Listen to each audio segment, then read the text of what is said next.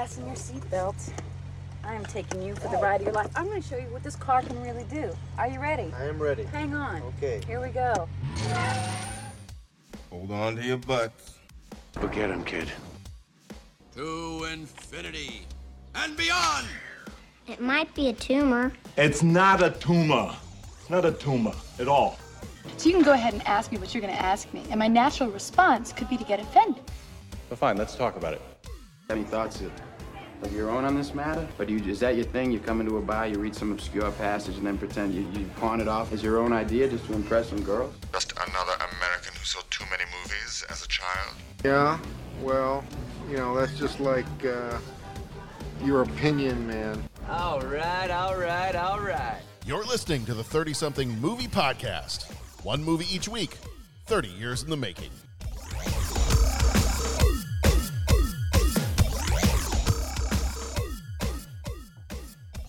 Point Hey of order. guys, we're we're manly men, right? Point of order, Mr. Chairman. Point of order, yes. For whatever reason, I wasn't hearing the whole shtick just a minute ago. Because I didn't push the button that needed to be pushed. Okay, just checking. Like If we I- heard if- words, but not music or If something. I it didn't I did it sound right. now, you'd be able to hear it. Okay, sorry. Didn't mean to interrupt. No, Well, well, now the whole thing's just Well, completely. I know. Now we just have to scrap it. I, what? I'm not. I'm not scrapping or editing anything. I'm just docking your pay, and we've lost Bo. Wow, that's got to be a record. Yeah, that's, man, we just did it open. He's gone. Like he is way gone. Just wow, what? all I did was this. This is it. This is all I did. Yeah. Oh, you're turning violet, Violet. Something about the way Jeff does the face. I'm glad I'm, I'm. I'm glad I could be here for you. Oh, I've missed you, Jeff. I'm glad, Oh, I'm glad I could be here for this. it's the way he does the face, guys. I don't know how to describe it. He Okay. does it in a way that is just different. Jeff. Jeff's face makes you laugh. That's what you're saying. That's what I'm saying. Okay. Exactly. Hey, tell me Word something for I word. haven't heard before. All right, all right now. Bo, how are you doing? I am well, John. How are you? I am. I'm excellent. Most excellent. Most excellent. Hefe, how are you? Uh, I go by Yef. I'm sorry. Yef. Yes. Yeah, I'm good. Yeah. Well, I, like I said, I did that on purpose because in the Latin alphabet, it's spelled with an I. Isn't everything? Yes, That- you know, that's how we went down the rabbit hole to begin with. it was before we actually. Bo, you missed that part. Before we started recording. There was more. Oh, there was more. Yeah, Oh, oh Jeff- Bo. Jeff and I were the only ones here for a little bit. We made up an entire mashup series of movies that mashes up the Christopher Nolan Batman series with Mhm. Indiana Jones and the Last Crusade. Oh, excellent. It was quite awesome. Yeah. We're going to quit our jobs and do the screenplay. In Latin, Joker spelled with an I. Mm-hmm. Yeah, we had uh, Ioker. we had a lot Ioker, yes. yes. Yeah, the Bane featured Joker was in there. Did I ever tell you how I got these scars? I chose poorly. I ever tell you how I got these scars? I wasn't penitent.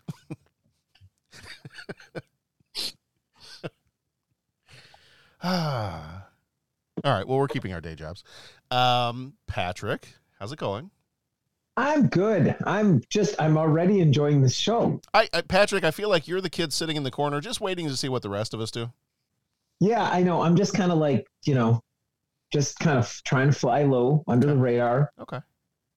You know, Hey Pat, I. Uh, can I tell you something? been. Jeff, tell me something. I'm thinking of adding another uh another session to our our our music classes. Okay. Oh, what are you doing? I I think we should we should do a session on so how did we get here, right? How do we get Mhm. from Mhm. operas and operettas and concertos and orchestral music to scoring movies and using it in movies. What were the- Okay. how do we get from point A to point B and then start breaking down movie music instead of just starting with um, the the hero themes That'd be awesome, man. a- a- Just after talking about uh, Max Steiner and thinking Mhm, about mhm. Corn Gold, like you know, it might might might be worth mentioning mentioning them a little bit and the you know their contributions to the idea that hey, we've got especially Steiner, right? We've got Mhm. a full orchestra. Let's hear the full orchestra. hmm hmm That sounds No. cool to me. Anyway, it, I'm I'm playing around with it in my head, see if we can't can't get another session in there. That'd be awesome. You went a far more school appropriate route than I thought in my head when you started that. I was like, how did we get from operettas to Baby Got Back and Wrecking Ball? Because that could be interesting too. Mm, probably not. No, No. no, no. Okay. No. You're not going to There's a any- lot we could teach. You're There's not a doing the Sir, Sir Mix-a-Lot mini unit. So why are we here tonight, John? Because we're wearing tights, Yef. Mine are a little tight. Well, Tight, tight. as, as they should be, tight tights. Um, I don't know. I don't know why it's coming out all squeaky. they're, they're just three sizes too small. Um, yes. So we are here for Robin Hood Men in Tights, and we uh, just, we'll give the, the little spoiler spiel right here. We do spoil freely, so if we start to talk about a movie that you don't want to hear about, just hit that little skip ahead button a couple of times, and we should be done. Yeah, things are going to be spoiled tonight. Probably. Yeah. We're probably going to mention several other Mel Brooks movies, and I'm I've sure heard of him. several Robin Hood movies and all kinds of other stuff. So just uh, just be aware. Uh, our website. Um, if twere if twere time for you to visit our website, twould be twerific. If you could rate, leave a voicemail, and become a co-executive producer via Twa Patreon. That's one of my favorite bits in the movie. If only for you. Oh, if you. only for me. Twould be. Twould be twerific. twerific.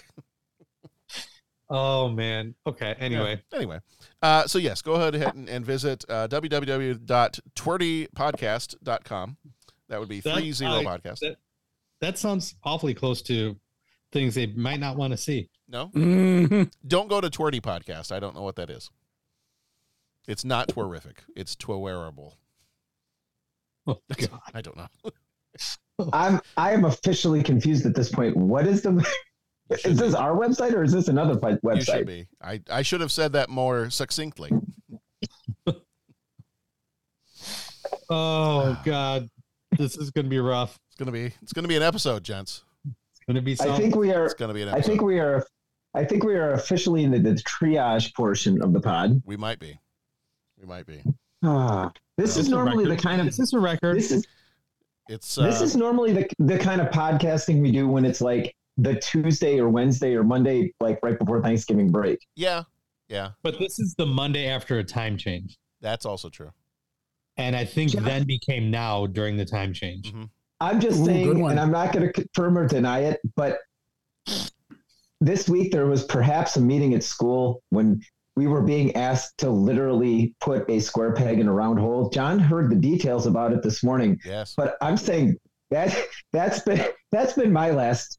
Well, not counting the weekend, 24 hours at school is we were literally having a meeting about putting a square peg in a round hole. So Yeah. I'm just going to leave it there and say I'm I'm not sure which way is up right now. Well, but- we, I won't go into the think- I won't go into the think full you were story. being too literal? I won't go into the full No. story, but I, I have to ask because we have another tech person here. Bo, if you had a keyboard that was not USB compatible, where would you plug in that USB cable? Bend over and I'll show you. That's the right answer. we, we were told just to put in a tech ticket because they got a dongle or something. Mm-hmm. Well, you know, that is the magic word that fixes everything now, right? You know that, right? A dollop Like a dongle will dongle. do you. Oh, mm-hmm. Just get the dongle. Yeah. Oh. Don't you have a dongle to go from this to this? No. No, I'll I take- do not. Sure I do. braces Are from Pat's honeymoon for four hundred. I was just gonna I was just gonna say what are we talking Oh, about? Lord. Uh-huh. Oh man, so we're we're kind of oh boy, this is this kind of pod. Okay, all right. We're men. We're men in tights. Let's get out of these women's clothes and get back into our tights. Boys looking for fights. We're men. We're men Men in in tights. We rob from the rich and give to the poor. That's, That's right. right. All right. Uh, so this movie came out on July 28th, 1993. Was rated PG 13, ran one hour and 44 minutes, directed by Mel Brooks, who did Blazing Saddles and Young Frankenstein. Uh, also written by Mel Brooks, who did Spaceballs and the producers. And uh, here's a, a fun little story uh, Evan Chandler. So I, I looked up Mr. Evan Chandler because I'm like, uh, he has no other credits on IMDb. It's because he's a dentist. Oh. Why would a dentist be involved in the writing of this movie, you say? I could have gone into the song "I'll Be Your Dentist" from. Mhm. Yeah, It was going through my head I, actually. was it okay? I'm I'm proud of all of us. Um, basically, what happened was uh, Mr. Evan Chandler's son saw Robin Hood, Prince of Thieves, and said this movie deserves to be parodied, and told his dad that. And one of his dad's clients happened to be J. David Shapiro, who also wrote this movie and Battlefield Earth. And they Oh. discussed this together and decided to write a treatment for this movie that ended up getting bought and heavily edited, heavily rewritten by Mel Brooks. But they had the original story for the Robin Hood parody. Huh. So, yeah. So, a dentist wrote this movie. Hmm. Um, let's see. Produced by Mel Brooks, who also produced The Elephant Man and To Be or Not to Be. Composed by Hummie Mann, who did Year of the Comet and Dracula Dead and Loving It. Cinematographer was Michael O'Shea, who did Visiting Hours and Terminal Choice. Editor was Stephen Rivkin, who did Avatar and Pirates of the Caribbean: The Curse of the Black Pearl. Production company was Brooks Films. Budget was 20 million. Box office was 35.7 million. Flickmetrix gives it an average score of a 57% across the four different websites. Uh, Cinema Score gives it a B. Cary Elwes played Robin Hood. He was in The Princess Bride and Saw. Richard Lewis was Prince John. He was in Leaving Las Vegas and Wagons East. Roger Rees, who died in 2015, played the Sheriff of Rottingham. He was in The Prestige and Frida. Amy Yasbeck played Maid Marian. She was in The Mask and Problem Child. Mark Blankfield played Blinken. He was in Dracula Dead and Loving It and The Incredible Shrinking Woman. Dave Chappelle played Did you say Abe Lincoln? Did you say? He said, "Hey, Lincoln." yes. Dave Chappelle played Ahchoo. Bless you. God bless you. Thank you. Uh, was in Half Baked and The Nutty Professor. Isaac Hayes, who died in 2008, played a sneeze. He was in Shaft and Escape from New York. Father of a Chew. Yes, father of a Chew. God bless you. Uh, Megan Cavanagh played Broomhilda. She was in A League of Their Own and Junior. Thank you, sir. Uh, Eric Allen Kramer played Little John. He was in American Wedding and True Romance. Matthew Porretta played. Old, I'm really quite big. Yes. Matthew Porretta played Will Scarlett O'Hara uh, from Georgia. Uh, he No was, relation. Yes, he was in Beverly Hills Cop and Dracula's Widow. Tracey Ullman played Latrine, uh, who had a very good name change. That's a very good change. So you, so so so so So you went you changed your Latrine. name to Latrine. yeah. in just a matter of fact way. It used to be. Uh huh. oh, We could do you could do a parody song. Do a, ooh, do a parody song of that with Brick House. oh God. Uh, we're just we're coming up with all the parodies tonight. All the parodies. So, uh, Tracey Ullman was Latrine. She was in the Tracey Ullman Show and Corpse Bride. Dom DeLuise, who died in 2009, played Don Giovanni. He was in Blazing Saddles and Spaceballs. uh, Patrick Stewart played King Richard. He was in Star Trek: The Next Generation and X Men. And Dick Van Patten played the Abbot. Abbott. I hate that guy. I hate that guy. Thank you. Uh, he was in Spaceballs and Westworld. All right. A couple little trivia things here we got for this one. Uh, when Mel Brooks first gave Cary Elwes the call to offer him the lead role, uh, he thought it was a prank and hung up on him.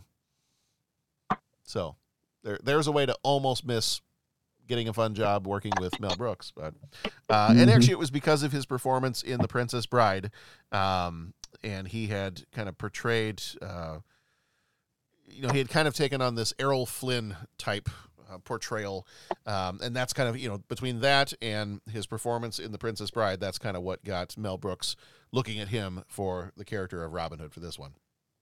got it. Um, the joke that we, uh, the, the bit that we all just did, the "Hey Abbott," is an homage to Bud Abbott and Lou Costello. Mm, Uh, and then the last one I've got on here was uh, uh, do you know who was originally offered the role of Little John? Ooh, I do not. It was the Hulkster brother. really? Oh, now that's hysterical. Yeah. That's a fun movie. Well, this is a fun movie Yeah. too. I don't want to say it. I don't know. I feel like that might be kind of distracting. Uh, it could be. Yeah. It depends on how they use him. I feel like at that point you have to be gentle with him. Yeah, but I don't. I don't know if he has it in him to not be over the top and crazy. Well, just like not seeking all the attention. Yeah. Did you just word the, use the word gentle and Hulk Hogan in the same sentence? No, I, I, he has to be used Oh, gently, okay, not okay. he would be gentle. That, no, no, no, no, no, no, no, no, no. I don't know. I, I don't know if I can picture the Hulkster writhing around on the ground going, I'm drowning, I'm drowning. In like, It's in- hysterical. in though. like four inches of water. I'm drowning, brother. These 24 inch pythons are bigger than the water I'm in. Go get my Hulkamaniacs to help me out. Let me tell you something, Sheriff of Nottingham. Uh huh. You know, the Hulkster won't drown if we just say our prayers and take our vitamins. Uh huh. All right. Anyway. Yeah, I don't know. I I don't know. Yeah, it'd be a little distracting. Yeah. I think I think I would be waiting for him to be Hulk. Yeah. Well, we know from Gremlins 2 that he can break the fourth wall, so he could have done that in this movie. That would have been a detriment to the movie. Yeah. Yeah. All right. Uh, well, in a world where one man dared to kill a king's dare, prepare for a tale of adventure, romance, and men in really tight tights. Robin Hood, Men in Tights. They're on a mission to steal from the rich, give to the poor, and save England one laugh at a time. This is not your ancestors' Robin Hood. 20th Century Fox presents the motion picture event of the summer. The summer of 1125 AD. That's him! Robin Hood. Good evening. The Hoods from the Woods are back. Yo, yo, yo! Check it out. Little John. Ow! Prince John, More bubbles. Oh, yeah, just now it's happening. the Sheriff of Rottingham. I challenge you to a duel. I accept. Maid Marian A chastity belt? It's an everlast. and a Rabbi Tuckman. Hello, boys. He's the first action hero Man, white men can't jump. And the last word in comedy. And why should the people listen to you? Because, unlike some other Robin Hoods, I can speak with an English accent. Robin Hood, Men in Tights, a Mel Brooks film. Yes! The legend had it coming.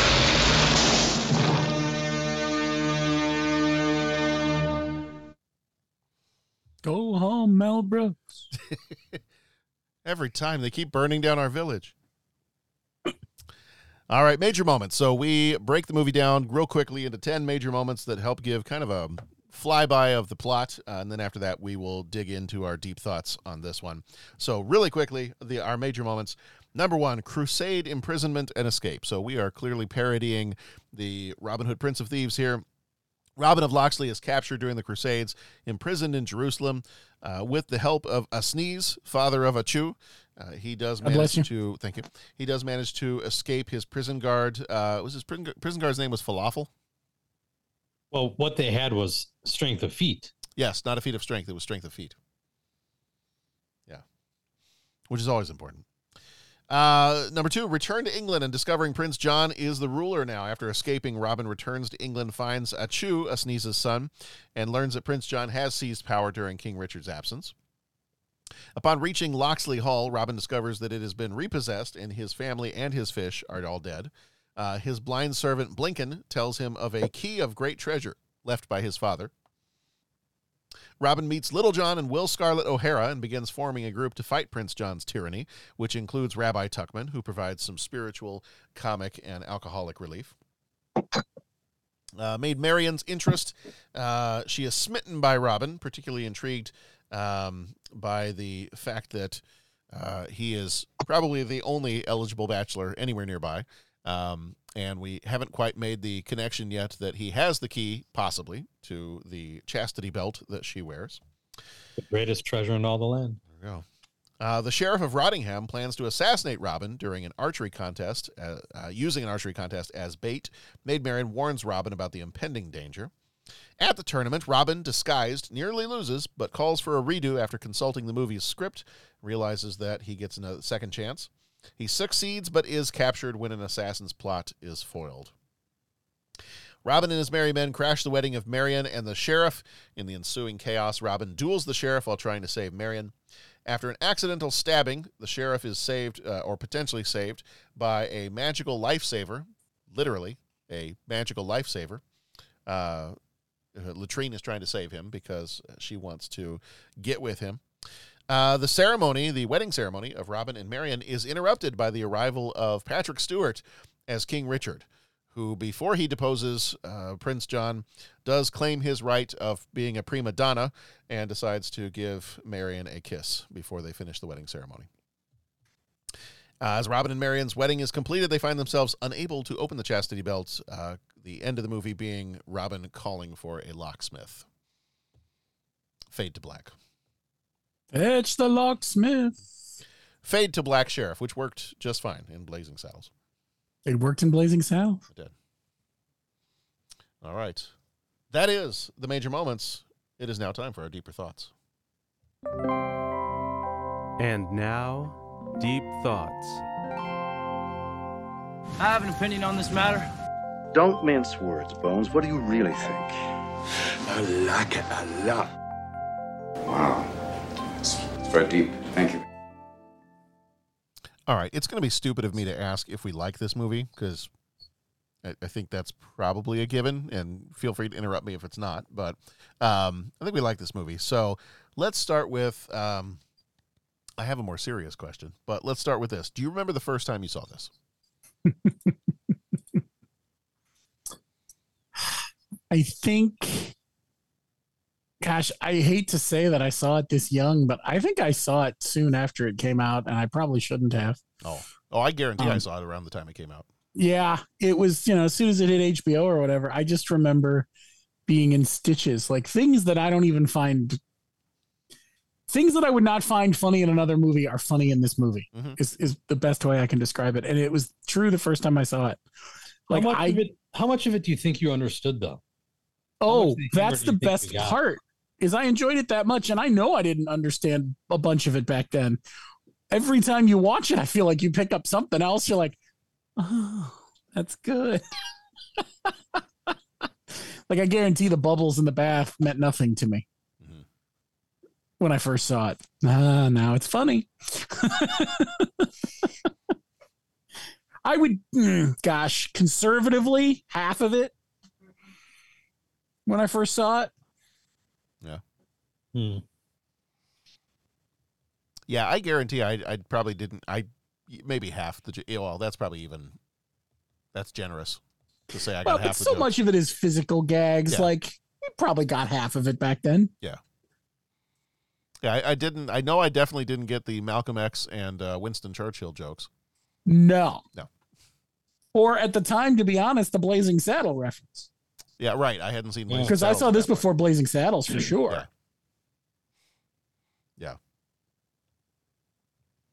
I could just about guarantee this was a movie theater viewing for us because my dad liked Mel Brooks. So I would imagine he probably saw that this said PG 13 and said, yeah, mm, he's not 13, but let's go. Close enough. It's close enough. So yeah, I, I am pretty certain we saw this in the theater. In fact, I, I feel like I can remember seeing this in the theater. I I know I didn't see it in the theater. I'm not sure when I saw it, to be honest with you, but um, Well, it was a pretty steady uh, rerun on TV. Yeah. Yeah, even so, I, I I'm sure I probably saw it on cable. Yeah. And it would have been I would have been in high school probably by the time I saw it. I don't know if my parents if this was one my parents would have let me watch or not, but I'm gonna say at some point upper grades of high school is when I okay I stumbled across this one. Patrick, what about you? I saw I saw this in the theater with friends when it came out. Okay. And I it we were never much I don't think it was like opening night, but I want to say it was like opening weekend when this sucker came out. I remember us going to see it. Um, my friends and I, and I, I remember laughing a whole lot. And I mean, uh, I, I, like you guys were saying, like, I don't know if I could necessarily process everything that I was seeing. Um, but, uh, sort of, sort of like in Starship Troopers, you know, when they show a little blink of the news and it'll always be like, do you want to know more? I could see something, I'd be laughing. I'm like, I'm not sure why I'm laughing, but I really want to know more. This is really funny. So, yeah, yeah, this this was this was pretty awesome. And I also want to say, I don't think it was major moments worthy, but I just want to say when he travels from the Middle East back to England and he's jumping in the water, like swimming out.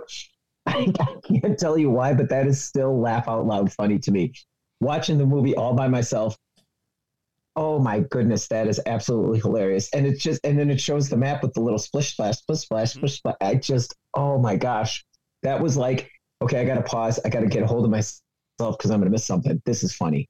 And isn't that just the truth of this movie? Like, very few movies get a pop out of me with no one else around. Like, I'll enjoy it, mm-hmm. but like, this one does.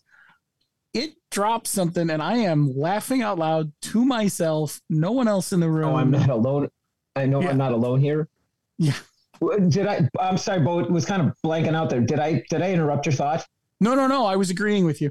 Oh, okay. I'm no. I'm so sorry, but um, I'm a Mel Brooks fan. So I, that, I mean, it's hard pressed to say that guy can do no. That, that guy can't do anything wrong for me. I mean, I love, I love all his movies.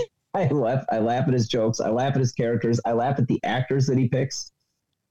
Um, and how they bring things, bring his his story to life. It's just funny stuff. Well, and, and good that Little John didn't show up till later because he never would have been able to make that journey. Yeah, exactly. I'm drowning. Uh, you know that I'm thinking back to it, and I went to go look just to see. Um, there's a possibility that I saw this in the theater with friends because I would have just turned 13 when this came out Yeah. in England because it came out in December of '93 in England, um, Mhm. and, and we were living over there. So I, I, I, this might have even been like around about the time of my birthday. So this might have even been like a hey, let's go see a movie for my birthday, and then we'll go to Pizza Hut or somewhere. But yeah. I, I, I, I have memories of seeing this in the Pizza's theater. gonna send out for you. There we go. Mhm. Uh, yeah. Um, so here's here's my serious question, and then we can get back to quoting the movie and everything else. Uh, this movie does break the fourth wall a lot. Are you fine with that, or do you feel like there are times where movies can do that too much? Like I I watch certain movies. I watch you know I love the Deadpool movies. Deadpool one, Deadpool mm-hmm. two. I love the Deadpool movies. He can break the fourth wall as much as he wants to. I don't care. I really really enjoy those movies. This movie, I also don't have a problem with it. I don't think it's overdone in this movie. Has there ever been a time where you've watched a movie and maybe it's a Mel Brooks movie where breaking the fourth wall just did not work for you or they overdid it? For me, no. For Mel Brooks, because as I aforementioned, I, everything the guy does is, is comedy gold to me. So He can do no wrong. yes, Yeah. I don't think nothing comes nothing comes to mind for me in terms of movies that overdo that the breaking the fourth wall gag. Yeah. In general, I agree. Like, I can't think of any where it's where I remember thinking, "Oh, that's too much." Okay. Um, but I do think movies are conscious of that, and I think they do it sparingly on purpose. Um, I think it just kind of depends on on the movie and how well it fits the movie. Like Ferris Bueller, it fit the movie just fine. Yeah. Um, High Fidelity fit the movie just fine. Number one, Wayne's World. with a bullet. Fight Club. Yeah. I I I, I don't. So then that don't- uh, maybe that leads to a follow up question: Is there a bad time to break the fourth wall? Because I, off the top of my head, I can't think of a time where it was done in a movie, Mm. and I'm like, "Ooh, no, shouldn't have done that." So is it is there a genre of movie that you just don't think it would work? Because I want to say like it, it works well for comedy, so it would have to be a comedy movie to do that. But like Fight Club's not a comedy. Yeah, comedic. elements. Goodfellas. It worked in Goodfellas. Yeah. I don't think it would work in Titanic.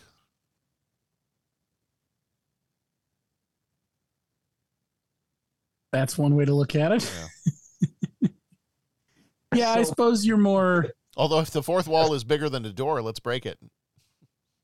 If if Break, um break it and give him a fighting chance. Je- so to Jeff's point, is that like because it just didn't work in that movie, or it doesn't work in that genre of movie, disaster movies? Yeah. You know what I'm saying? I almost feel like it's your movie has to have an element of comedy to it. It doesn't have to be a comedy movie, but it's got to have an element of comedy for it to work. Because I don't think it's going to work. It's not going to work really well in a horror movie unless you're introducing an element of comedy to the horror movie.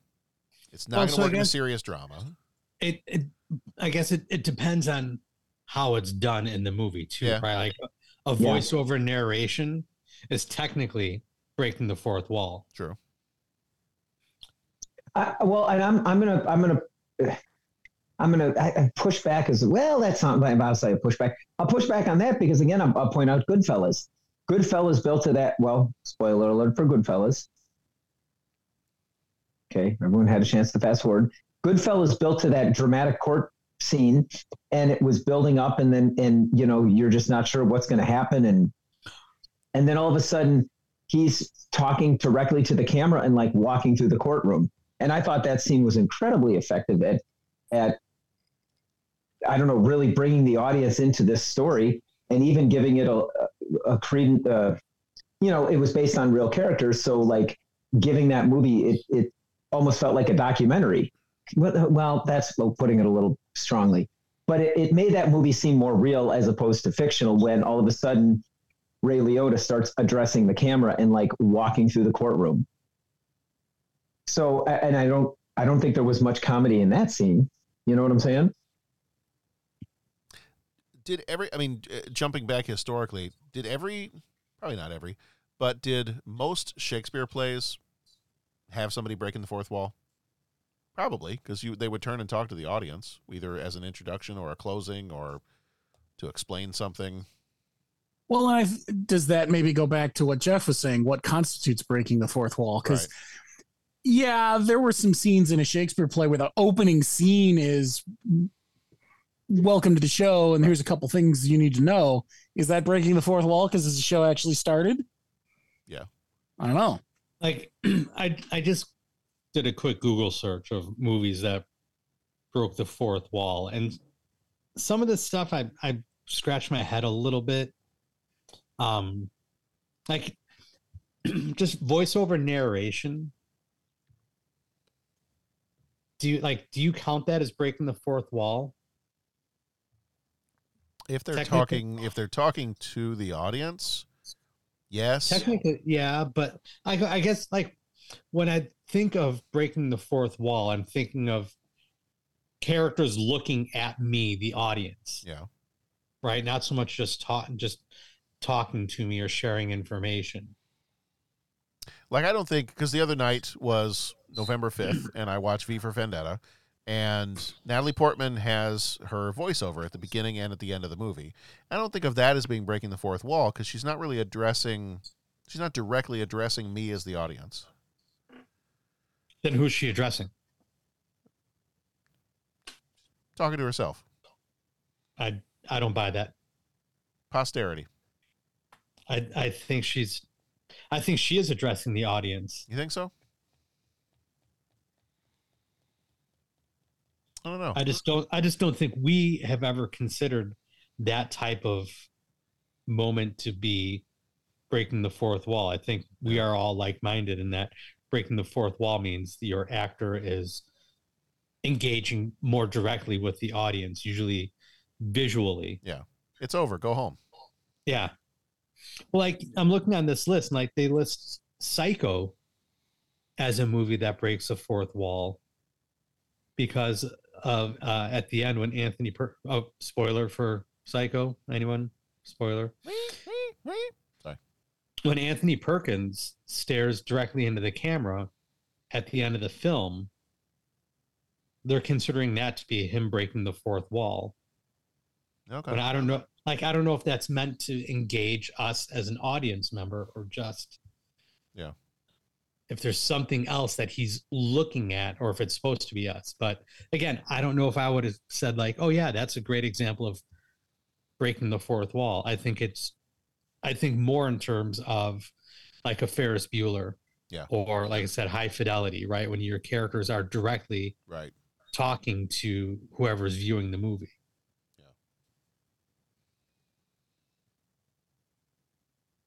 All right. Well, you know that was that was a serious discussion for Robin Hood Men in Tights. Um, favorite scene. Uh, from the beginning to the end. Okay, there you go. Yeah. That- that's an acceptable answer. It's the it's the training montage for me. Oh yeah. Jerkins, sheaths, pantyhose, just that old training montage and them getting ready. That's that's the one. I, some of it for me is like some of the little moments, like when Little John and Robin are fighting, and the the sticks that they're fighting with just keep getting smaller and smaller until you finally get to the little tiny sticks, and they just keep hitting each other's fingers, and there's like, ow, ow, ow, like like that whole part. Little things like that. I, I like the little, uh, to be honest, the, the little, well, little scenes as well. Him swimming, like taking off into the ocean, and then he swims back to England. Um, them in the prison, and all the hands are reaching up through the grates, and they're like stomping on the hands, and they come up flipping them off. it's just, I don't know why, but that's just funny. That's the stuff that just just makes me have to hit pause because I'm laughing so hard. I like the writing. I think there's a lot of great wordplay. Yeah. In this movie. Um I I, I like that the sheriff mi- mixes up uh, the words in the sentences. I think that leads to a lot of fun. Um I think we already mentioned like the uh oh Robin if only twere you. Yes, if twere me twould be twerific. Twerific. Like it's such a stupid line, but it's so funny the way that it that it gets delivered. Um, and you know, the way that Robin interacts with the sheriff, like, no, that's a wild pig, that's a wild boar. Like the wordplay, I enjoy the wordplay. Yeah. Yeah, I I mean I I enjoy a lot of this movie. Yeah. Did you? I don't think during the trivia time. I don't know if I mentioned this one or not. Do you know who almost played Latrine instead of Tracey Ullman? I'm gonna say Carol Kane. I'm going to say Madeline Okay. Kahn. Oh, mm. That could have been fun. Either one of the either it's one of those, twoo. it's twoo. It's, it would have been twific. It would have been twoo. either one of those would be great choices. Yeah. Yeah. Madeline Kahn or Carol Kane. Carol Kane would have been fantastic. Yeah. Good pull on that Bo- on Bo. I mean, that's really that's a good choice.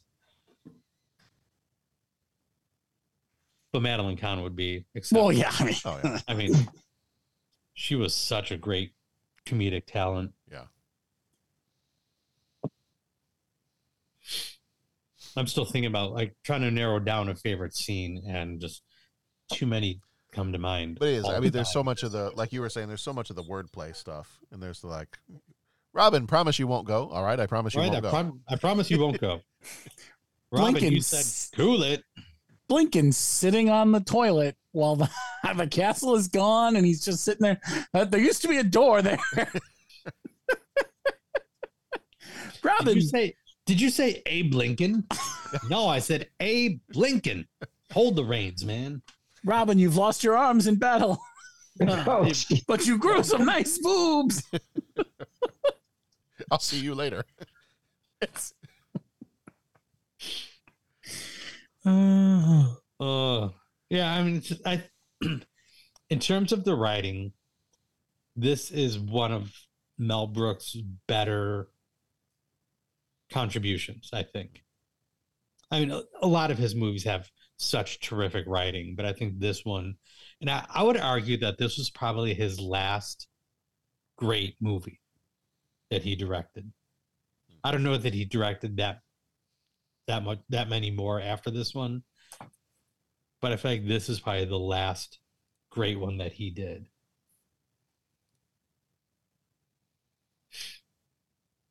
I never got a chance to see uh, History of the World Part Two, so I don't know. I have seen maybe half of it. Okay, how does it And hold it's- up? It's good. It's not History of the World Part One good though, Okay, but it's good. This was his second to last directing credit. Dracula Dead and Loving It would have been the last. Oh God, that's too bad. Yeah. My thoughts as well. Yeah, if this would if this would have been his last directing credit, this would have been a really high point for him to go out on. Oh yeah. I feel like he did he just he did this one so well. He really honed in well on a lot of the the tropes of the Robin Hood story and made fun of the right parts of Prince of Thieves. I don't know if you guys know, he had a little bit of practice with this. He did a Robin Hood parody back in the 70s. Yeah. He did a, a very shortly lived TV series called uh, When Things Were Rotten. It only ran for maybe one season, and it was after he had done Blazing Saddles and Young Frankenstein. And it was um, it was a sitcom that was a satire on Robin Hood. And it was, in fact, uh, I was looking at this one website here. It's like one example of some of the gags. There was a character named Lord MacDonald of the Golden Archers, and he's wearing a T-shirt that says "Over one million dispatched." so he had, so I actually, and there's then there's about a twenty year gap. So he had a little bit of time uh, with this TV series to do a little bit of poking fun at Robin Hood, but then obviously it's something he enjoyed, so he came back to it. Yeah, I'd be curious if that's available anywhere to to see. When Things Were Rotten came out in 1975. Interesting. Uh, Dick Van Patten uh, was actually Friar Tuck in When Things Were Rotten. I think Dick Van Patten officially qualifies for the Mighty Brooks Players. I don't know how many movies you have to be in to qualify, but Dick Van Patten's uh, definitely there.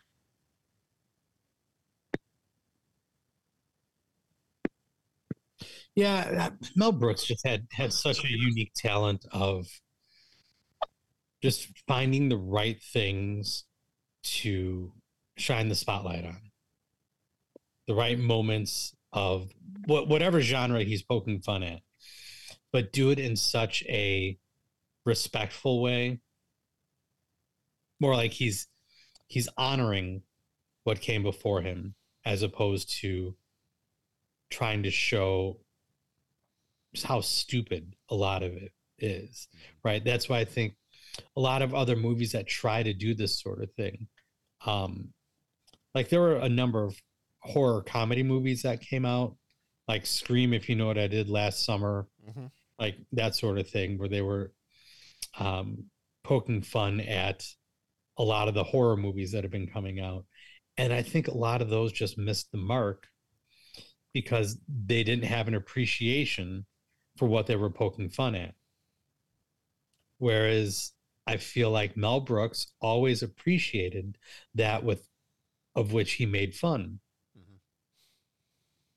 Well, and, So it- and if you go back and what, like, I saw this movie before I ever saw any of the Errol Flynn Robin Hood movies, and I go watch those, and I'm like, oh, that's where Men in Tights got it from. Gotcha. Mm-hmm. Oh yeah, That- he went deep. I mean, it wasn't Yeah. just A- he watched he Prince of. Thieves and did it. No, he he like he does his homework he does his research and again i think that shows just how much he cares about what he's doing in- in a way that i'm not doing this to be mean and malicious i'm doing this because i find you know there's comedy here but i really respect the craft and i respect what what laid the groundwork for me to be able to do this thing that i'm making money doing you know, if not for these other movies that came out, he wouldn't have anything to parody. Mm-hmm. And I think he gets that. Yeah, I I agree. Especially in reading his memoir, it talks an awful lot, and I haven't quite gotten to this movie yet. But when he's it- it- when he's talking about some of the older ones, he talks about what was the one that he did where he parodied parodied Edgar Allan Poe. But I can't remember the name of it. Anyways, I'll have to look up. You know, I have to look that up. Eh, But what he talks about, if I've unless I got that totally backwards, but what he talks about is really wanting to get the approval of the person whose movies he was parodying. Like that was like super important to him. And I and he talked about get like the guy left him. I swear it was Edgar Allan Poe. Now I'm gonna have to look this up because I'm embarrassed. I had it set in my head. Anyways, Yeah, the guy wrote him a I don't think he ever did an Edgar Allan Poe one. what I've got. Okay, well, I'm going to look it up and figure out what the heck I'm talking about. But I mean, the um, but he talked about how whoever he was, whatever the movie was that he was parodying it, when he had that approval, that was like really important to him. Like that was the biggest review.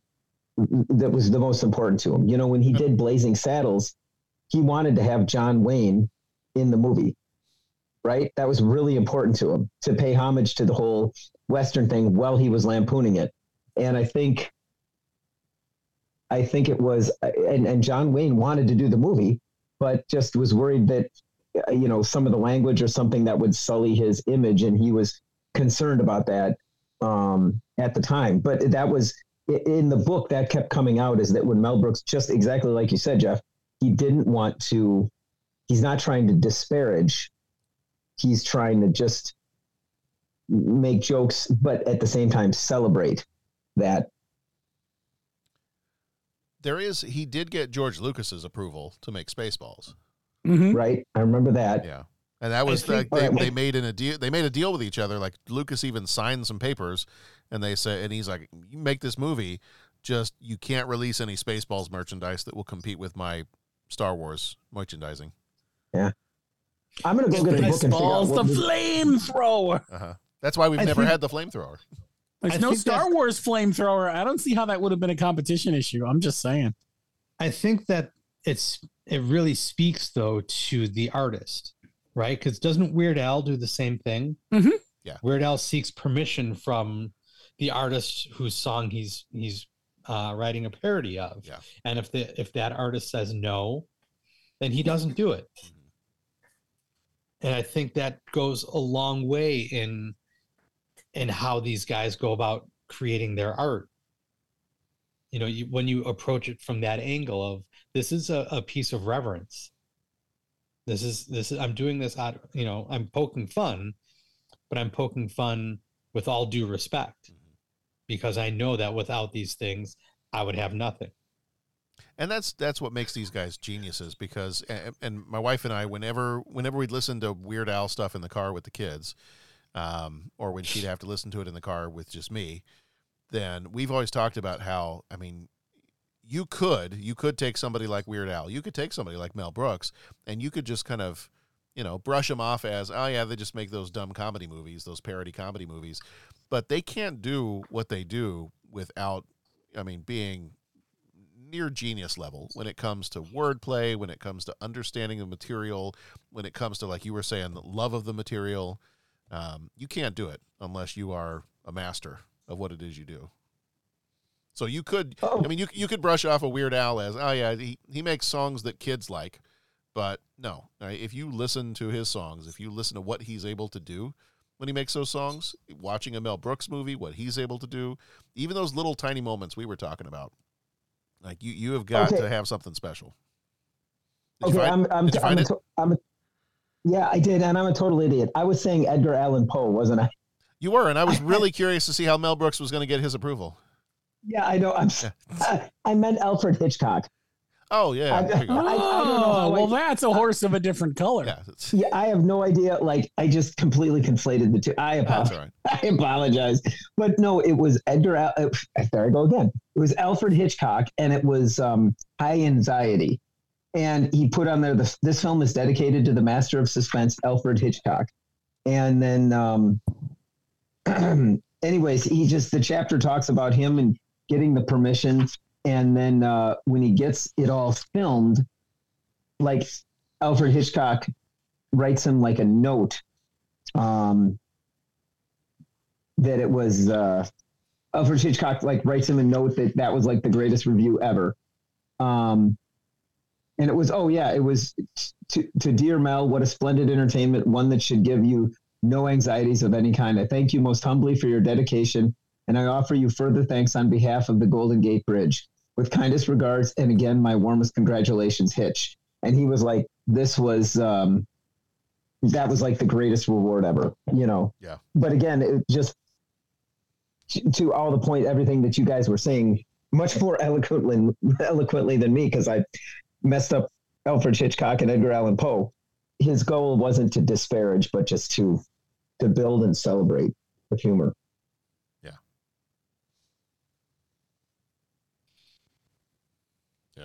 So if Hitchcock was the master of suspense, would we be bold enough to say that Mel Brooks was the master of comedy? Certainly of satire and parody. I I think. I'm trying to think off the top of my head if there's anybody else whose parody movies have had the same impact as his. What about like the Zucker brothers? Uh, no, I, I think I'd have to give it to Mel Brooks. Okay. Yeah, I can't But- think of it. but- well, and just and thinking about all the people he's worked with. I mean, you think back to the, you know, this.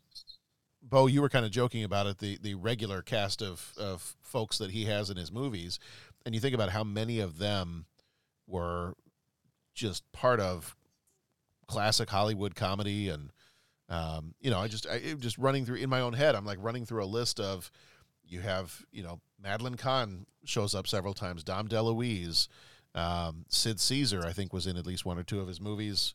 Um, yeah, I mean, you've just there's just so the many. aforementioned Dick, Dick Van Patten. Yeah, yeah,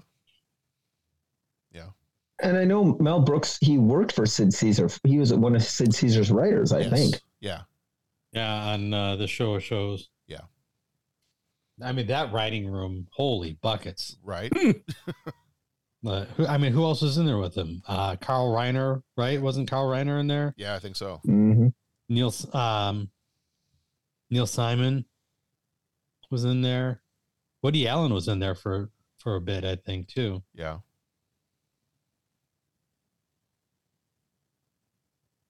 yeah, A couple others too. I can't remember their names, but I know it was like definitely it became the who's who of of writers. Yeah.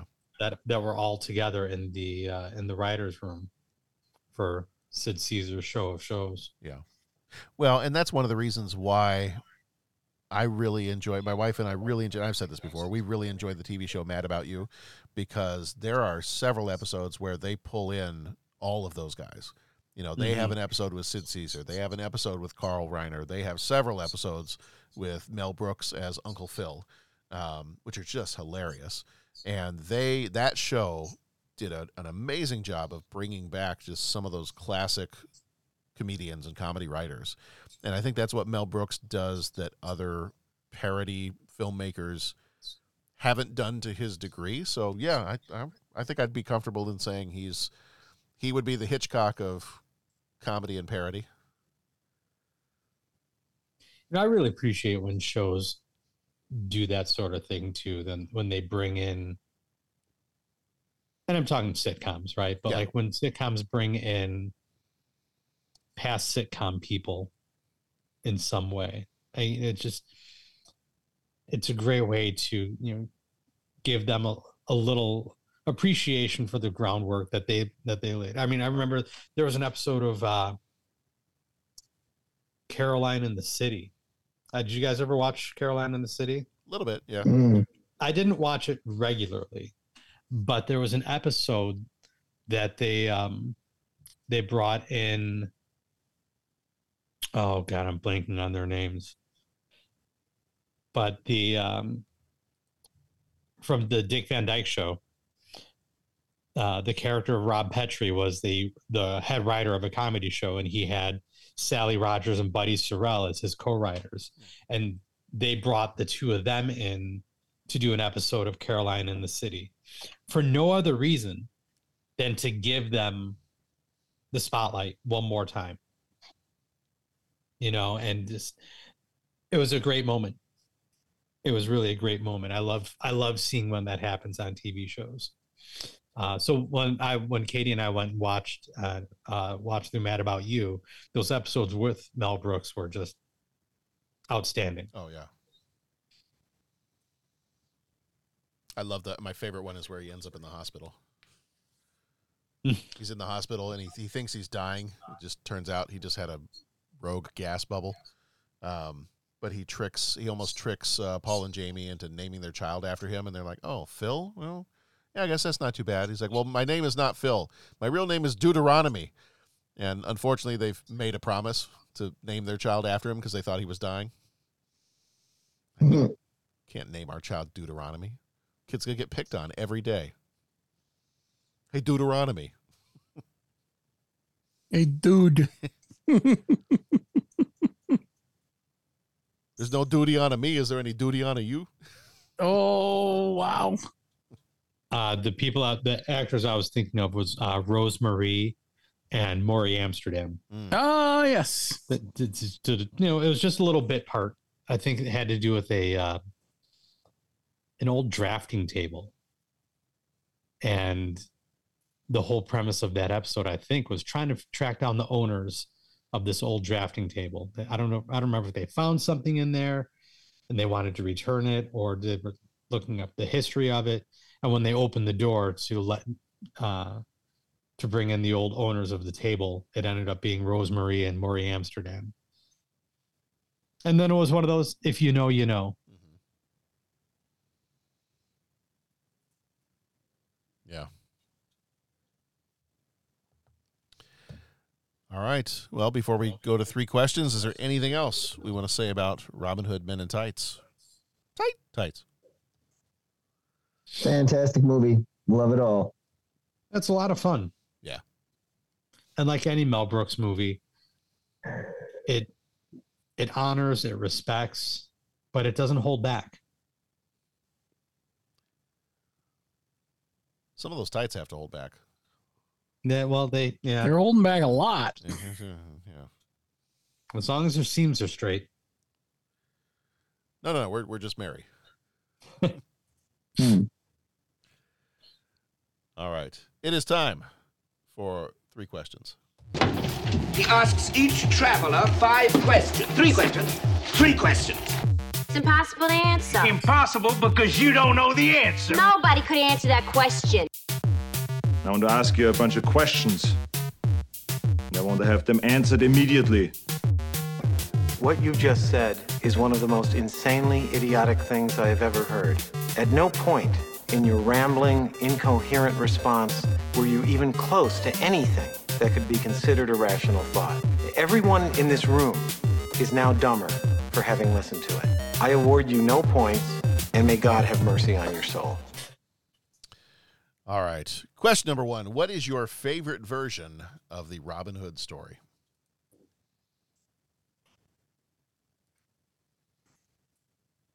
That's a hard one to answer for me. I for me, you know, even though even though what I appreciate about this movie is that this Robin Hood can actually speak with a British accent, I think for me my favorite version of the Robin Hood story is Robin Hood Prince of Thieves. Yeah, And I think I it's think kind of a- combination of that it was I, I don't know, it seemed like such a big thing at that time when I was a kid and then almost immediately after that getting to move over to England and then getting to play in the forest, you know, when it, hanging out with my friends, playing in the forest where they had actually filmed the Sherwood Forest scenes. Like, I don't know. That that that made it even more special. So, I think for me it's got to be Robin Hood Prince of Thieves. Yeah.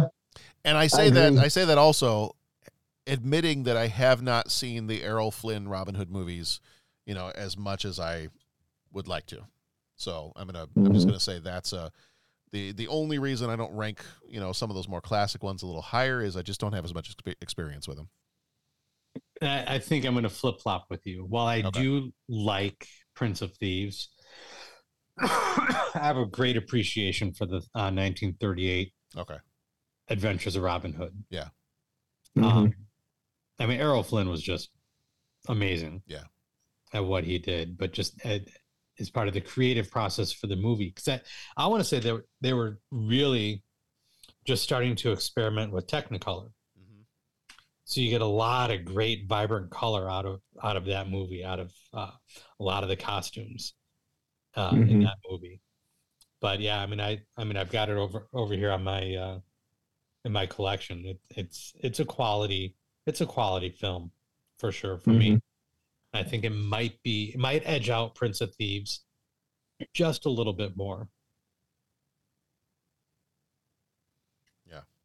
Hmm.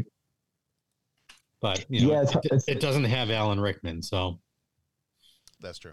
But why a spoon, cousin? because it hurts more. You twit. Twit. Excellent. It's dull. It'll hurt more. You twit.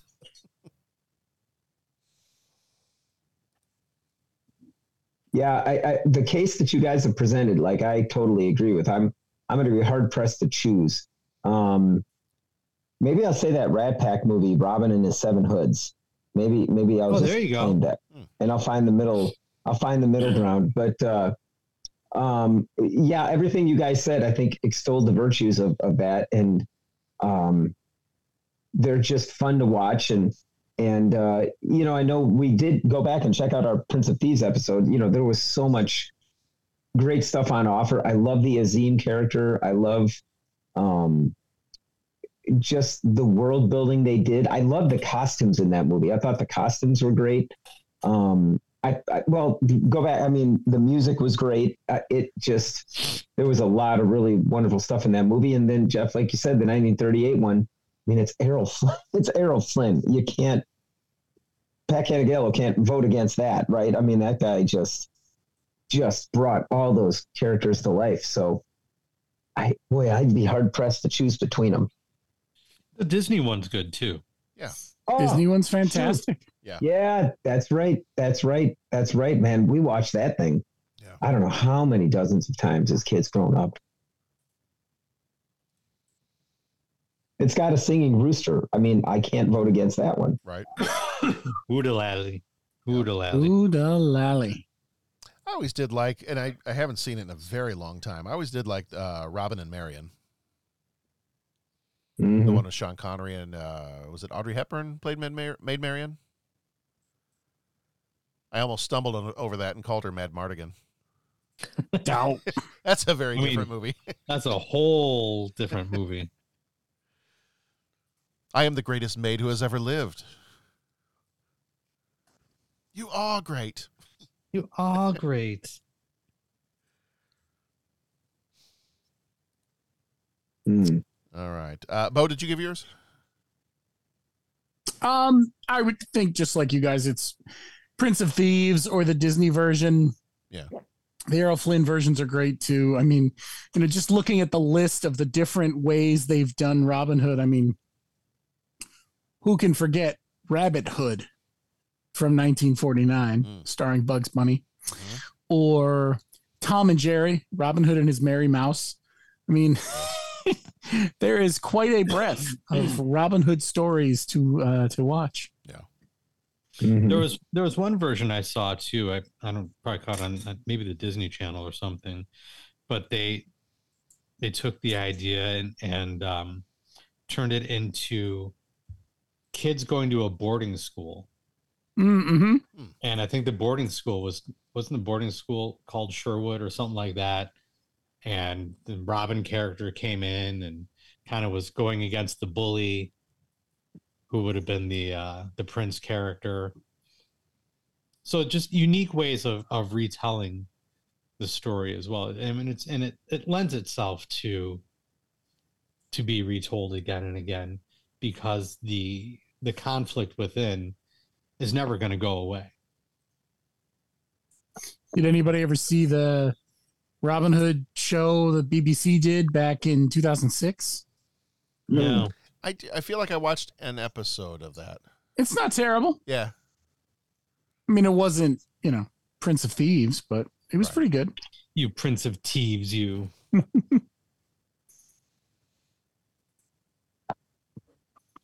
I, when you, if you do a Google search for Robin Hood movies, there's an interesting one that comes up in the list, and doesn't seem to have much to do with Robin Hood, but it is called Up the Chastity Belt, which oh. is Well, that's, That's interesting. and it's a British comedy film that was a spin-off of, Of course it is. Up Pompeii, which That's I don't know what that is either, but That's that's extraordinary. what What would you like to do next? That's extraordinary. exactly. What would you like to do next? Followed closely by Dreamweaver.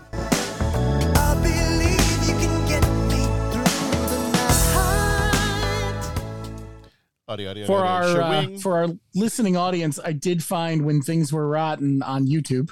oh, is it on there? Okay, good. I have pasted a link in the chat to the first episode for you guys, but Nice. it is there if you search for when things were rotten. I think you'll find it. It's on a channel called The True History of Robin Hood, Oh, nice. which is a link to some other Robin Hood type things, but it does have all 13 episodes of when things were rotten. Which I'm sure the Mel Brooks TV series is highly historically accurate. I would think. You know. Yeah. I mean, they're so used to him, they're telling him to go home. So I feel like That's you true. know, That is true. All right, second question, and this one's going to take probably about a good 45 to 50 minutes. What's your favorite Mel Brooks movie? Oy vey. It's okay. Question three is going to be a nice, easy one to finish it off with. Well, I feel like the problem with Mel Brooks movie is how are you defining a Mel Brooks movie? Anything produced, Well, direct. He was Produced- in. yeah. Yeah. Written. Yeah, I, I produced or directed. Okay. Hmm, okay. Produced or directed. I did sort of focus on producing earlier. Favorite Mel Brooks movie. You know what? For me, it's actually pretty easy. It's got to be Spaceballs. Okay. with some notable me- notable honorable mentions, but it's got to be Spaceballs. For me, I think I'd have to go Young Frankenstein. That might be the one that I've watched the most out of all of his films. I think that, God, it's usually my go-to for Mel Brooks. If we had had one more week in October, that I was going to introduce the kids to Young Frankenstein. I, I figured we, we were probably ready for it now. It's so good. Yeah. I as a kid I would have said Spaceballs. And for me it's a toss up between well since you said Young Frankenstein, so I'm glad somebody else said it. Uh, I'll take Blazing Saddles because I think my answer might have Young Frankenstein might have edged out Blazing Saddles for me, but since you took that one, I'll say Blazing Saddles. All right. Quality choice. Patrick? You well, you know what? I'm gonna I'm gonna um I'm gonna follow in your footsteps and just to make sure we get another title up there, I'll say History of the World. Part Oh. one. Have a very I mean- good friend in Rome. Spaceballs. Um Spaceballs is I, I'd love to say that was my first, but I want to say I watched Young Frankenstein with my parents. Yeah. Right around that time. So it was Young Frankenstein and Spaceballs came out together. Blazing Saddles is amazing. Um, so all those ones that you mentioned, this that Men in Tights is great. Yeah, I Um, mean, it, and for me, it's it- not to discredit anything else that Mel Right. Brooks has Oh, done for the most part. Like I, I love Spaceballs. I love his Robin Hood movie. Yeah. Like these are great, great movies. But if I had to, if I had to settle on one, it, would- you know, it would be, it would have to be Young Frankenstein by by a hair. hmm No, I hear you. I hear you. I, I just say history of the world. I, I mean, I love history. I was, I love reading it and studying it. And I was doing a lot of that right when I was watching all these movies. And my history teacher used to talk about scenes and quote scenes from that movie um, all the time. So I'll, uh, I'll put history of the world up there. Nice. That wasn't too too difficult. No, that's uh, that was actually actually pretty easy. All right, question number three. Uh, because never once, you know, between all the years of friendship between England and Jersey, never once, never once have you invited me to your home for coffee and cake, a ganool, something, you know. Uh, what is your favorite flavor of cannoli? Cannoli. like everything cannoli. Okay, Bo's never met a cannoli he didn't like. That's I, also- I mean- always take the cannoli. Mhm. Trust me. Mhm. Don't got to tell him twice to drop the gun and take the cannoli. No, yeah, I the only if, thing you got to worry about is that I might shoot you so I can keep the cannoli for myself. Mm-hmm. if if I knew those were the options, that would be preceded by a scene of me with Keanu Reeves going, "We need guns, lots of guns." Because I need to talk. trade them for cannolis. Give me two. Lots of cannolis. Oh, Utah, give me two. hmm Yeah. Uh, Bo, can I um, can I tell you something? Yeah. I made the mistake Uh-oh. of going to the cannoli Tony Cannoli website to see if they had any other like new flavors or seasonal stuff, and Uh huh. Whoops. I'm not sure we can record another movie tonight, Bo. Okay. well, he's closed already. So I I know, I know. does he have a, a Christmas cannoli out yet? Uh, they have a pumpkin spice one until later in November. Mm, there you go. Yeah. I don't. I, I just need. I just need the traditional. But I'll take any one of them, Yeah, trust me, you will, and you will like it. and, and I have. Yeah. Yes. That was the problem. Is as kind of a thank you for, um, you know, because our the the tech department did a lot with you know some of our kind of the first year I was doing assessments in our district, they really did a lot Uh-huh. to kind of try to make things better, and you know, we were working on a ton of stuff. So as a thank you, I went to Tony Cannoli and I bought a giant like a giant box of the uh, Mm. cannoli bites. Yeah. and I dropped that off Oh. to them. And but but there was a moral quandary because I bought that box and I just sat there and I went, you know, if I make a run for Canada, then I get this whole box, and I don't have to go back to work ever And again. you don't have to go back to work, which you know, Mhm. And how is this a bad thing? Yeah. There was I've a seen- uh, there was a restaurant in Schaumburg that you could order cannolis from. Yeah. especially if you were doing or hosting a party, Yeah. and you would uh, they would give you the filling in a piping bag Oh. and the shells separately. Tony Cannoli will do that. He's got So cannoli not kits. so as not to uh, lessen the quality of the cannoli before it's time. Yes. Oh. Oh. just, I mean, you know, cannoli filling in a piping bag. I think just Yeah. Forget the shells. it's a danger. Both Beautiful. Sunsets are beautiful. Newborn babies are beautiful. This, this is spectacular. Killer. Yes. yes. Fol- followed followed from John by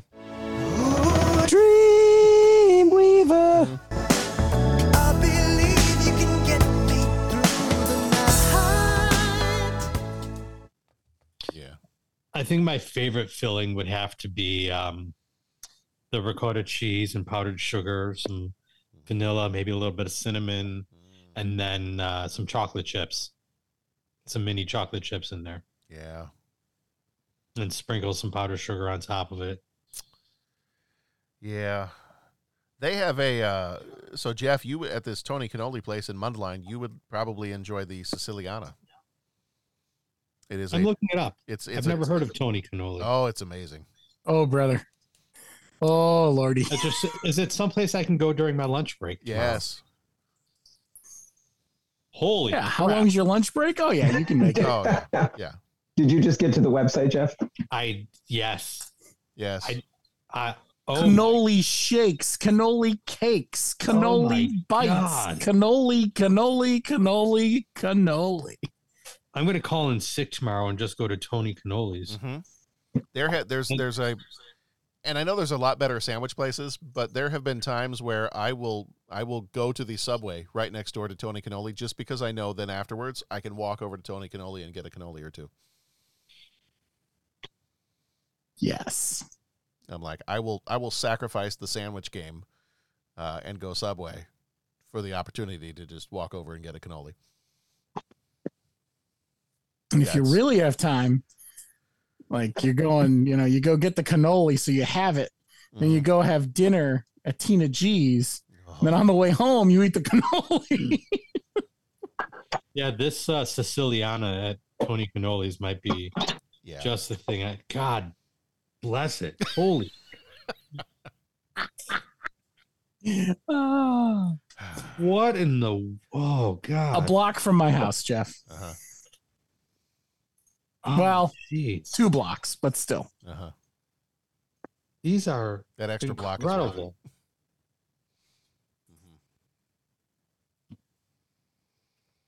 Yeah, I think I'm definitely gonna have to uh, to swing by during lunch.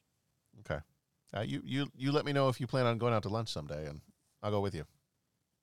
Like I said, I'll I'll call in sick tomorrow just to hang out at Tony Cannoli's, and All right. then That call in sick Wednesday because I spent all day hanging out at Tony Cannoli's on Tuesday. Yeah. hmm Yeah.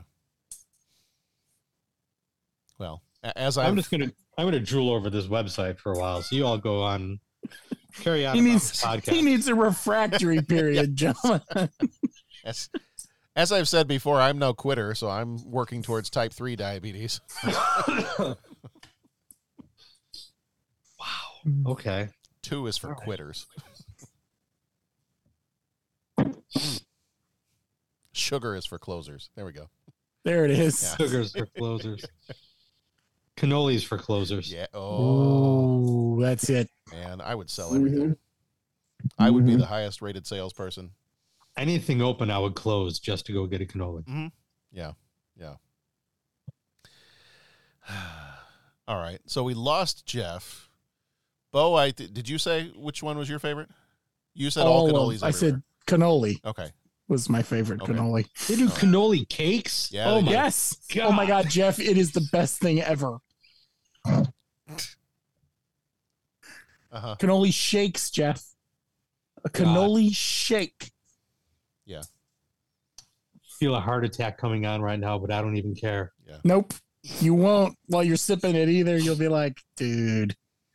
Yeah. If you gotta go, go with a smile. Cannoli class. What's that? They probably I think Uh, they teach you how to make the cannolis. Oh yeah. Yeah. I would so do that. Yeah. Maybe Podcast outing. I was- making. I was gonna say I m- mean- maybe this is a thirty something podcast team building trip. It's 35 bucks a person. Can I put it on the corporate credit card? Sure. Yeah, you I- Yeah. Okay. Let me go steal Our- somebody's corporate credit card so that I can put it on there. Hour 15 minutes. 7 p.m. Need six six people at the minimum for the class to happen. Okay. Roll, form, and fill three cannoli. And 20% off all items at the time of the class. Hmm. 20% off all items. Okay. I will purchase all items in the store. God, for real. Oh, walking in there is. Oh, Oh, That, the, the smell of that place must be amazing. It is. It's, it's not bad. Mm-hmm. mm-hmm. Yeah. I think we all got stuck. Jeff must not have been here the night we talked about this. I don't think so because it was around about the time we did. Um, was it before we did the Godfather episode? We did. Yeah, it must have been. It was around then. I don't remember having this conversation, but Okay. I'm, I'm Yeah. definitely, I'm definitely stuck here now. Yeah. It's it's a it's it's a something that's for sure. All right. Well, at some point soon, we, we need to plan a, a lunch. Cannoli excursion. chips and dip. Uh huh. Yeah. Okay. Yeah. Wow. okay. I didn't know places like this could exist. This heaven? No, it's Mundelein. well, Uh, that doesn't land as well. no, not even Truer- close. Truer words have never been spoken. Pat, did did did you answer the question about favorite cannoli? I, I don't have enough cannoli knowledge to say a favorite, but I think I just would say yes. Pat just rejected your question. We haven't gotten to use that one in a while. I That's know. nice. Yeah, there we go. That was a good setup. That was a good setup. Finger was on the button, ready to go. Uh, but And- but that's not a wrong answer. Just all would be totally fine. Right, right. Yeah. All right. All right. Well, we're all going to get lost on the uh, Tony Cannoli website. So um, I'm sure we'll see you all back here sometime, maybe in January or February. Um, uh, Uh-huh. you know, Then they have to roll us out of Tony Cannolis because Uh-huh. we don't fit in the door anymore. when we when we look like Violet Beauregarde from Willy Wonka, You're turning violet, Yeah. Violet. it's blowing up like a balloon. Is she full of juice? No. Ricotta. Forgot. Uh huh. All right. Well, that's going to do it for this episode because we're we're all lost in a food thought right now. We're all just Um, fine here. We're all fine here now. Thank you. How are you? How are Um, you? head on over to 30podcast.com if you want to get to more of our episodes at 30podcast on most of the different social medias. Uh, after this, this is the end of the month of November for us. So we are into the last month of the year. We're into December, which we are dubbing the Good Eatin' Month. Uh, that's where we're going to have movies such as Alive, What's Eating Gilbert Grape, Tombstone. And then we've got uh, Son in Law is a special request from Jason Colvin, and I believe he will be joining us uh, from the Surely You Can't Be Serious podcast. Then we're going to be doing Nightmare Before Christmas right around Christmas time. And then somewhere in there, haven't figured out just where yet, uh, we are a special request from our own Pat Canagallo. We are going to be doing Enter the Dragon from 1973. Oh, Don't we have a uh, a 500th anniversary episode that's dropping somewhere in there? We do. That's actually the next episode. Oh, this After is this one, or This or this is episode 499. I think we all need to celebrate with a cannoli. I think we should. let's go. 500, 500 cannolis for the 500th I episode. I love this plan. I'm excited to be a part of it. you know, we could, we could, we could, you know, well, you know, obviously, technically, we've already recorded the episode, but we could eat like 500 cannolis throughout the recording of the episode. I was about to say. You know, like we probably have to go mini cannolis. The most important just like- question, though, Pat, is is that per person or is that in total? Oh, that's got to be per person. Oh, thank you. Okay, good. I was worried for a I second. mean, we've been we've been doing this enough. I don't think I don't. I mean, do you really want to play the video game on easy mode? no. Come on. Yeah, Like I said, I'm no quitter. Type 4 diabetes. Here I come. right. Yeah. Mhm. Yeah, I'm up for it. My innards are prepared. How are yours? Uh-huh. Yeah. Uh-huh. Um, so the so in the month of December, we've also got our Patreon episodes, Heart and Souls from 1993. Uh, little Robert Downey Jr. ditty there, and then our Patreon short episodes are it started in '93 with Lois and Clark: The New Adventures of Superman, and our other Patreon short is it ended in '93 with The Wonder Years. So we've got some Mm. great stuff. Oh, the Wonder end the- Years. what would you do if I sang out of tune, Jeff? Would you stand up and walk out on me? Yes. Okay. But could, could we go get a cannoli afterwards? Yes. Okay. Thank you. That's all I need to know. I love cannolis. I love to eat them lots. Yeah. I love cannolis. I think we're. I think we need to do a, a podcast outing. Is what we're going to go do. hmm So we'll we'll get this arranged. Uh, but anybody that wants to join us, feel free to drive up to Chicago. We will go with you to to go get cannolis together. That could be our live show. We don't have to do a tour. We just have to invite all of our listeners that want to come to come up to go to Tony, Tony Cannoli with us. But I feel like that's totally us. Like maybe our tour should just be going to different bakeries and pastry shops. Yes. That's where we can record our episodes. We don't need big conventions. No. We just we take it on the road. We hang out in the parking lot. We eat pastries. Yeah, I like it. Let's do it. I'm I'm good with that. I've got a couple bakeries in mind already. Nice. All right. Yeah. Let me go steal a corporate credit card, and then we can uh, we'll get started. Great. Yeah. All right. Everybody, be excellent to each other. Go watch some good movies. Go have some pastries while you're at it too, if you want. Uh, we will see you back here next time for the 500th anniversary episode. We'll see you then.